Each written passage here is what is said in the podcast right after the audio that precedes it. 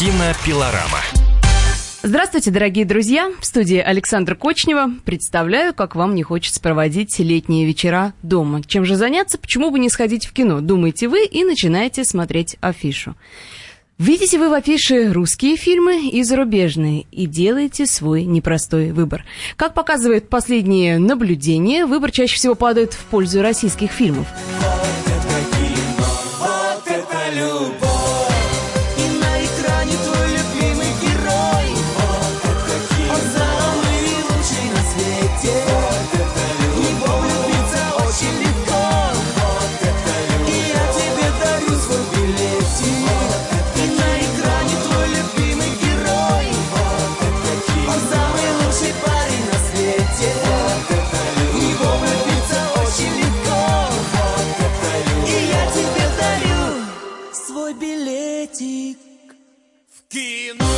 Так когда же наш кинематограф успел переплюнуть Голливуд? Об этом сегодня мы будем говорить. И в студии рядом со мной Денис Корсаков. И у нас в гостях сегодня Александр Нечаев, заместитель главного редактора журнала «Бюллетень кинопрокатчика». И тоже в прошлом журналист «Комсомольской правды». Да, здравствуйте, друзья. Здравствуйте, Саш. Действительно ли российские фильмы в прокате бьют Голливуд? Ну, смотрите, все-таки нельзя, наверное, говорить так вот однозначно, что российские фильмы бьют Голливуд, но по итогам первого полугодия зафиксирован совершенно невероятный рост интереса зрителей к российскому кино. В этом году был период, когда доля российского кино в общей воловке переваливала за 50%. Сейчас она немножко откатилась назад до 46%, но все равно. Но все равно половина. Все равно, поменьше все-таки половины, да. Вот все-таки тут проценты, они довольно существенные. То есть все-таки мы должны понимать, что каждый процент – это десятки, а то и сотни миллионов рублей.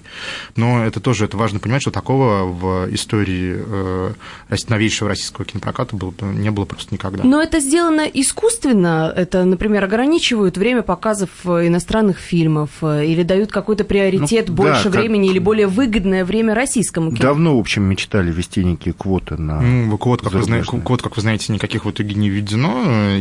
Единственная квота, которая существует, она добровольная. Это несколько крупных киносетей подписали такое джентльменское соглашение с Министерством культуры о том, что они не будут снижать в своем репертуаре долю российского кино там ниже, по-моему, 20% или 25%. Это причем несущественно, потому что по факту это джентльменское соглашение, оно выполнялось и до его заключения. Понятно, что в какие-то уикенды просто российского кино нет. Вот, а в какие-то как сейчас, например. Сейчас, да, например, да. Вот. Но в какие-то это 3 фильма российских, в какие-то... Все равно 25% репертуара это в среднем выдерживается. Поэтому здесь... Наверное, протекционистские меры, они в какой-то степени, безусловно, сыграли, потому что Министерство культуры у нас, которое мы для удобства называем просто регулятором в кинобизнесе, так вот, регулятор, он четко обозначил свою позицию, что если какой-то голливудский фильм мешает нашему, мешает российскому зарабатывать, то этот голливудский фильм легко может уйти с запланированной даты. То есть его просто двигают? Его просто двигают, причем иногда это происходит, довольно... варварскими, можно сказать, методами, потому что все мы помним ситуацию с Паддингтоном. С приключениями Паддингтона 2. Да, с приключениями Паддингтона 2, когда прокатное удостоверение у фильма сначала ему вроде бы выдали, потом выяснилось, что не то чтобы и выдали. Вот, и вот эта такая ситуация была буквально в день выхода фильма в прокат. И все это происходило ради того, чтобы расчистить место для «Движения вверх», которое к тому моменту уже шло месяц почти. Да, но продюсеры «Движения вверх», опять же, они отрицают свою причастность к тому, что Паддингтон подвинулся. И вообще существовала довольно диковатая версия, что Паддингтона подвинули ради «Скифа», который выходил в тот уикенд как раз ради в прокат. Фильма «Скиф», который никто в итоге так и не заметил. Дело не в том, что его никто не заметил. Дело в том, что по аудитории были совершенно не пересекающиеся. «Скиф», чтобы, может быть, радиослушатели не помнят, это такое кино 18+, такие четкие прям 18+. Это боевик. Кровавый боевик. Да. Такой псевдоисторическое фэнтези. И аудитория там молодые мужчины, соответственно. Да, разумеется. Тогда Мишка Паддингтон, это, конечно, для детей. Аудитория. Это семейное детское кино. Да. Ради «Времени первых» тоже двигали прокат какого-то голливудского фильма? Нет, ради «Времени первых» была, к сожалению, или к счастью, другая история. Ради «Времени первых» передвинули «Салют-7». Это другой российский фильм. Это 2 фильма, которые должны были выходить в прошлом году в прокат к Дню космонавтики. Вот. И «Салют-7» на тот момент был в большей степени готов нежели «Время первых», но из-за того, что в это включились вот эти вот закулисные кулуарные игры, в прокат вышел «Время первых». Но тут, понимаете, не было бы счастья, да несчастье помогло, что называется, потому что «Время первых», оно тоже нормально собрало в прокате, но «Салют-7», который вышел осенью прошлого года, он выстрелил гораздо сильнее, чем планировалось, и в итоге он стал одним из самых кассовых фильмов года.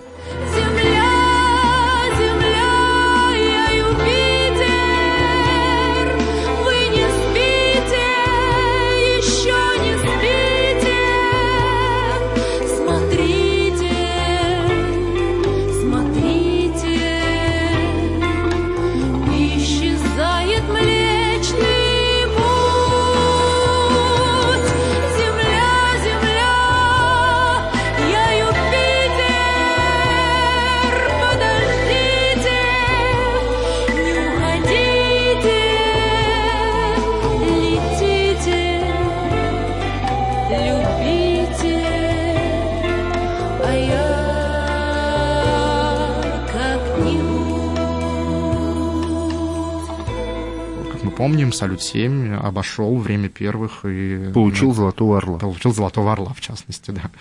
Были переживания, что во время кризиса кино окажется в провале, у людей денег нет на развлечения, переходим мы на что-то более домашнее, да, и так далее. Но я так понимаю, что кассовые сборы не подтверждают все эти страхи. Ну, видите, тут такая история, что кинематограф, он даже в любой кризис остается самым доступным способом досуга вне дома. Поэтому, если мы сравним цену на кинобилеты, цены на билет в театр, да куда угодно, хоть в парк развлечений, хоть в аквапарк, цена кинобилета всегда будет ниже.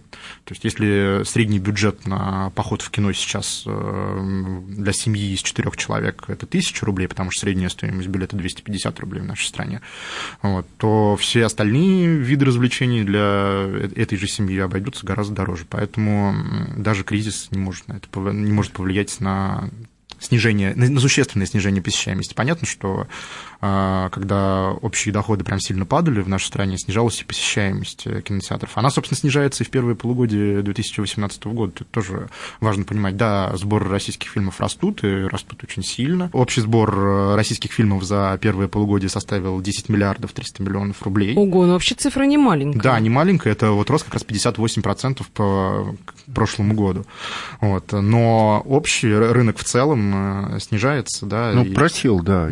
То есть, если в прошлом году за первые 6 месяцев общий вал, то есть все фильмы, вышедшие в прокат в России с января по июнь включительно, собрали 29 с копейками там, миллиардов рублей, то в этом году общий сбор 6 месяцев составил 27 миллиардов и 400 миллионов рублей. То есть снижение сборов порядка 8%. Насколько я понимаю, на голливудские фильмы стали меньше ходить. У нас «Парк юрского периода» новый прошел, собрал немного денег, не так. Да, ну Денис сейчас «Парк Мир юрского периода» второй упомянул, это июньский... «Мир юрского периода 2», да, это июньский релиз. Я бы предложил про июнь вообще поговорить отдельно, чуть-чуть попозже, потому что июнь продемонстрировал просто отвратительную динамику. Ну, сейчас мы поговорим, да, это отдельная тема. Динамику сборов, и там есть свои причины. Это вот. Чемпионат мира по футболу. Да. Сейчас мы попозже чуть-чуть об этом поговорим. Да, вообще ты прав, конечно. Отрицательную динамику показал Голливуд, показал зарубежный контент в целом, потому что все-таки давайте не будем в один Голливуд упираться, все-таки у нас выходят в прокат и французские фильмы, и другие европейские. Понятно, что Голливуд среди зарубежного контента лидер, несомненный лидер. Вот, но просело все. Просело Голливуд и сборы... И Европа, и все. Да, все, да. Кроме России. Все кроме России. Россия выросла, сборы российских фильмов выросли на 58%, сборы зарубежных фильмов просели почти на 26%. То есть там 25 с чем-то процентов. Ну а почему, с чем это связано? Вот вроде бы были там и «Мстители», это «Война бесконечности», и еще чего-то. И вот все, они-то, что... наверное, не просели. «Мстители» нормально, кстати, собрали как раз. Marvel как бренд, да, он продолжает держать марку, и, пожалуй, наверное, Marvel единственный современный бренд в России, именно зарубежный кинобренд, который не показывает отрицательной динамики. За счет него прокатчик Walt Disney, Sony Pictures Russia Releasing номер 1 в нашей стране. И это несмотря на то, что на популярную точку зрения, что в России никто не знает и не любит комиксы, но тем не менее, видимо, уже... Marvel это... Новое поколение прекрасно их знает и любит. Ну, просто прошло 10 лет, и с тех пор, как... Уже 11 лет. С выхода первого «Железного человека». С выхода первого «Железного человека», и поэтому за это время выросло, что называется, поколение, для которого... комиксы Marvel — это неотъемлемая часть жизни. Просто и я думаю, что даже у этого поколения начали подрастать свои дети, которые смотрят комиксы Marvel, поэтому да. Ну и Marvel умеет держать интригу. Каждый фильм у них заканчивается каким-то крючком для следующего фильма, и ты уже ждешь, не дождешься, а что же там будет дальше? Вот разлетелись они все на пепел в последнем фильме. Разумеется, в первый же день проката снова будут очереди. Ну вот сейчас вышел «Человек-муравей», и там как раз-таки в сцене после титров есть намек на то, что же будет дальше в киновселенной «Мстители». Вот да. Бы нашим так научиться, а? Ну, у нас нет такой вселенной. Марвеловская она создавалась десятилетиями до того, как началась вот эта современная киновселенная Марвел. В 2008 году с выхода «Железного человека», самого первого. Но тот же чемпионат мира вызвал в нас такой духоподъемный патриотизм. Вот не с ним ли связана вот эта любовь к русскому кино? Ну, она началась-то до того. Она же началась еще вот эта любовь... Ну, фильм «Последний богатырь», хорошо. В ноябре прошлого года он вышел, стал самым кассовым российским фильмом в истории. Не прошло и 2 месяцев, как его снесло буквально с первого места «Движение вверх», Который собрал в два раза больше и стал вторым вообще по кассовости во всей истории новейшего русского проката после «Аватара». Саш, почему? Вот, а потом был фильм «Я худею», потом был фильм «Лед», и потом пошло блокбастер за блокбастером. Почему? Вопрос, конечно, интересный, потому что у любого успеха, как и у любого провала, не может быть какой-то одной причины. Ну, тут важно все-таки подчеркнуть, что «Движение вверх» — кино потрясающе, хорошо технически сделанное. То есть это кино, которому аналогов, наверное, технических нет не только в нашей стране, но и во многих других странах мира. Особенно если мы посмотрим на те затраты, которые понесли продюсеры и инвесторы этого фильма. Ну, отдача потрясающая, конечно, совершенно. А он же недорого стоил. В том-то и дело, что... Ну, это опять там же нет каких-то важно понимать, что это не самый дешевый фильм, потому что все-таки, когда ты снимаешь баскетбольный матч 6 камерами в течение там, 26 дней, по-моему, это не может просто дешево стоить, да, само по себе. То есть, вот, и когда... Но все-таки одна площадка, с другой стороны. И... Это да, но с другой стороны, все-таки не надо забывать, что они по чесноку прям мотались в Америку. То есть они не снимали Америку где-нибудь в Будапеште, или... вот они ездили в Соединенные Штаты, это тоже большая съемочная группа. То есть это кино не дешевое, но тут тоже, опять же, наша индустрия и наш зритель привык к определенному качеству продукта. Это тоже важно понимать. Продолжим этот разговор. Да. В студии у нас Денис Корсаков, журналист «Комсомольской правды». Наш гость Александр Нечаев, заместитель главного редактора журнала «Бюллетень кинопрокатчика». Меня зовут Александра Кочнева. Не переключайтесь. Кинопилорама. Каждый вторник с 10 утра по московскому времени в программе «Главное вовремя». Садово-огородные советы в прямом эфире. Про все, что зеленое, скажем так, хочу, чтобы радиослушатели задавали свои вопросы. Большой эксперт. Самая удачная находка для всех работников мотыги и лопаты. Тетя Таня Кудряшова. И дети меня зовут мать всего зеленого. Вот такая петрушка на радио «Комсомольская правда». Слушайте и звоните по вторникам с 10 утра по московскому времени. Кинопилорама. Мы продолжаем, дорогие друзья, говорить о кинематографе. Сегодня сравниваем российское кино с кино голливудским. Что из этого лучше и что собирает большую кассу, рассуждаем сегодня мы. В студии Денис Корсаков, журналист «Комсомольской правды». Наш гость Александр Нечаев, заместитель главного редактора журнала «Бюллетень кинопрокатчика». Меня зовут Александра Кочнева. И говорим мы о собираемости с фильмов, да, кассы, как это принято выражаться. Бокс-офис, да. А может, так, наш путь это супергероев сделать из наших действительно героев, из баскетболистов, ну, да, которых мы видим, из космонавтов, или мы долго не проедем на этой лошадке. Давайте все-таки поговорим про «Движение вверх». 3 очка, всего 3 очка. Отрыв сборной СССР тает на глазах. Минута до перерыва. Ну что, будем играть? Если сборная Соединенных Штатов сократит разрыв или сравняет счет, психологическое преимущество во втором периоде будет за ними. Почему оно собрало такие чудовищные деньги? Ну, хороший фильм, да, очевидно хороший, но вот на такие сборы я не рассчитывал. Но вот смотрите, мы же были вместе на пресс-показе, мы его смотрели, и ты тогда сразу сказал, что он соберет бешеные деньги. Мне казалось, что нет, соберет он прилично, но я не мог предсказать такого. 3 миллиарда никто не мог предположить даже в самых, знаешь, смелых снах. Сценарист «Движения вверх» Николай Куликов объясняет этот успех тем, что вот сейчас мы снимаем фильмы про советскую эпоху, потому что мы пытаемся найти в ней... Потому что «Движение вверх» — это фильм про советскую эпоху, так же, как фильм «Салют-7» — это про советскую эпоху. Так же, как и фильм «Легенда номер 17». Да, так же, как и фильм «Легенда 17». Который писал тот же Куликов. Тот же Куликов, да. Мы пытаемся найти в этой советской эпохе не какие-то ностальгические моменты, да, это ни то, ни другое, ни третье не могут похвастаться какой-то ностальгией по эпохе. Там довольно четко во всех этих 3 фильмах советское чиновничество показано не с лучшей стороны, и какие-то отрицательные черты советской действительности там тоже показаны. Но так как в современности у нас довольно противоречивая картина реальности, да, и мы не можем брать какие-то моменты вот прям однозначные для гордости из современности, то мы апеллируем к прошлому, потому что нам нужно... У нас есть потребность рассказать себе, что мы нормальные. Нам долго русское искусство и русский кинематограф впаривал идею, что мы какие-то не такие по сравнению с Западом, по сравнению с Западом, прежде всего. А это кино говорит о том, что, если мы не такие, то, во-первых, не такие уж и не такие, да. В принципе, в сущности, такие же. Но не хуже. Не хуже. Вот. И может быть в этом, потому что вот эта вот необходимость легитимизировать себя здесь сейчас, она, наверное, такая магистральная тема всех самых успешных российских фильмов. И я хочу даже вот тут упомянуть, может быть, фильм «Я худею» даже, который замечательно прошел, сценаристом которого тоже является Николай Куликов, что тоже интересно. Вот. Это же тоже, в сущности, кино ровно о том же. Это кино о том, что нужно принять себя, с одной стороны, таким, какой ты есть, а с другой стороны, что если в тебе действительно что-то не так и тебе не нравится, исправь это и живи. Вот. Наверное, сюда же тогда попадает и фильм «Лед», который тоже, будь здоров, кассу собрал.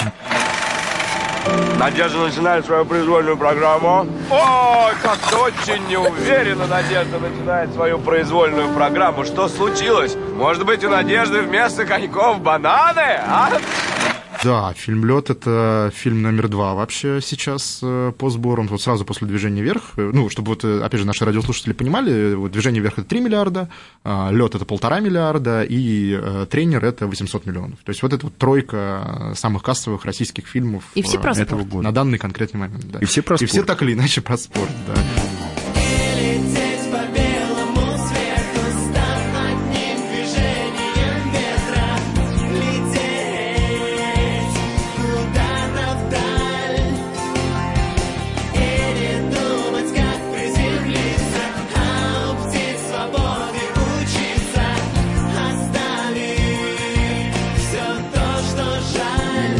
У нас в ближайшее время какие у нас будут блокбастеры? Этот самый, как он называется, Вий 2? Если ты имеешь совсем вот ближайшие, в августе Вий 2. А если говорить вообще про про надежду российского проката... Это «Танк Т-34». Это Т-34. Сейчас просто все молятся на этот фильм, вся индустрия его очень ждет. Итак, в августе у нас выходит «Вий». Надо иметь в виду, что у нас выходят 2 «Вия» сразу, 2 фильма по мотивам Гоголя. Я тебя перебью, Денис, сразу, потому что 2 фильма по мотивам Гоголя у нас в августе не выходят. Выходит только «Гоголь», продолжение сериала, который очень хорошо прошел на телеэкранах. Который был изначально телесериалом. Да, который был изначально телесериалом. Но который не стали выпускать в виде телесериала, которые порубили на куски и стали выпускать в виде кинофильмов. И смело запустили на большие экраны. И выяснилось, что... Каждая серия собирала в районе 500 миллионов рублей. Это очень большие деньги. Это очень хорошие деньги. Просто никто, я думаю, даже продюсер Александр Цикало никогда не рассчитывал на такой колоссальный успех. Но это только один вариант. А есть еще второй «Вий». Да, второй «Вий», который... Это продолжение фильма «Вий», который вышел в 2014 году с Чадовым. И кто там еще играл? Смоляков, по-моему. В общем, все помнят. Все помнят «Вий» 2014 года. И второй «Вий», они запустили буквально сразу же после того, как первый хорошо прошел, и они запустили его как российско-китайскую копродукцию. Он что... называется, да, V2 путешествия в Китай, там играют Арнольд Шварценеггер и Джеки Чан. Ну да, и они еще и Рутгер Хауэр еще там есть. Да. Танк Т-34, он выйдет в самом конце декабря, то есть на тех же датах, что в прошлом году вышло «Движение вверх», и, соответственно, и это будет главный релиз вот это, вот следующих года, новогодних каникул. Да, да, это будет главный релиз новогодних каникул с 1 по 10 января, вот как бы вся страна будет смотреть Т-34. Что это за фильм? Ну, Т-34 — это кино про танк Т-34. Пока ясности больше нет никакой, потому что ни продюсеры, никто из съемочной группы не раскрывают какие-то секреты. Все те фильмы, которые собирают, вы обратите внимание в них, патриотизм как раз-таки очень... Ну, не то чтобы в гомеопатических, конечно, дозах, он там присутствует гораздо в более серьезных...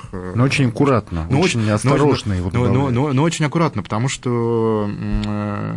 Шашки наголо, Россия вперед, и мы круче всех, это не продается. Все-таки у нас зритель нормальный. И это тоже важно понимать. И слава богу, и хочется верить, что российское кино тоже будет нормальным, тоже составит достойную конкуренцию фильмам западным. И, наконец-то, вот в число наших гордостей войдет не только спорт и космос, но и российский кинематограф. Ну и, собственно, оно уже вошло, потому что, собственно, как мы выяснили в ходе этой передачи, оказалось, что голливудское кино страшно проседает, российское кино страшно поднимается, и половину всех денег в российском прокате практически делает, собственно... Денис Корсаков. В студии был Денис Корсаков, журналист «Комсомольской правды», Александр Нечаев, заместитель главного редактора журнала «Бюллетень кинопрокатчика», и я, Александра Кочнева. Из всех чудес на шумном белом свете мне с малых лет запомнилось одно, оно стояло на углу в Анцете и называлось весело кино. Фрегаты надували паруса, а я сидел и верил в чудеса. Кинопилорама. Спокойно, спокойно. Народного адвоката Леонида Ольшанского хватит на всех. Юридические консультации в прямом эфире. Слушайте и звоните по субботам с 16 часов по московскому времени.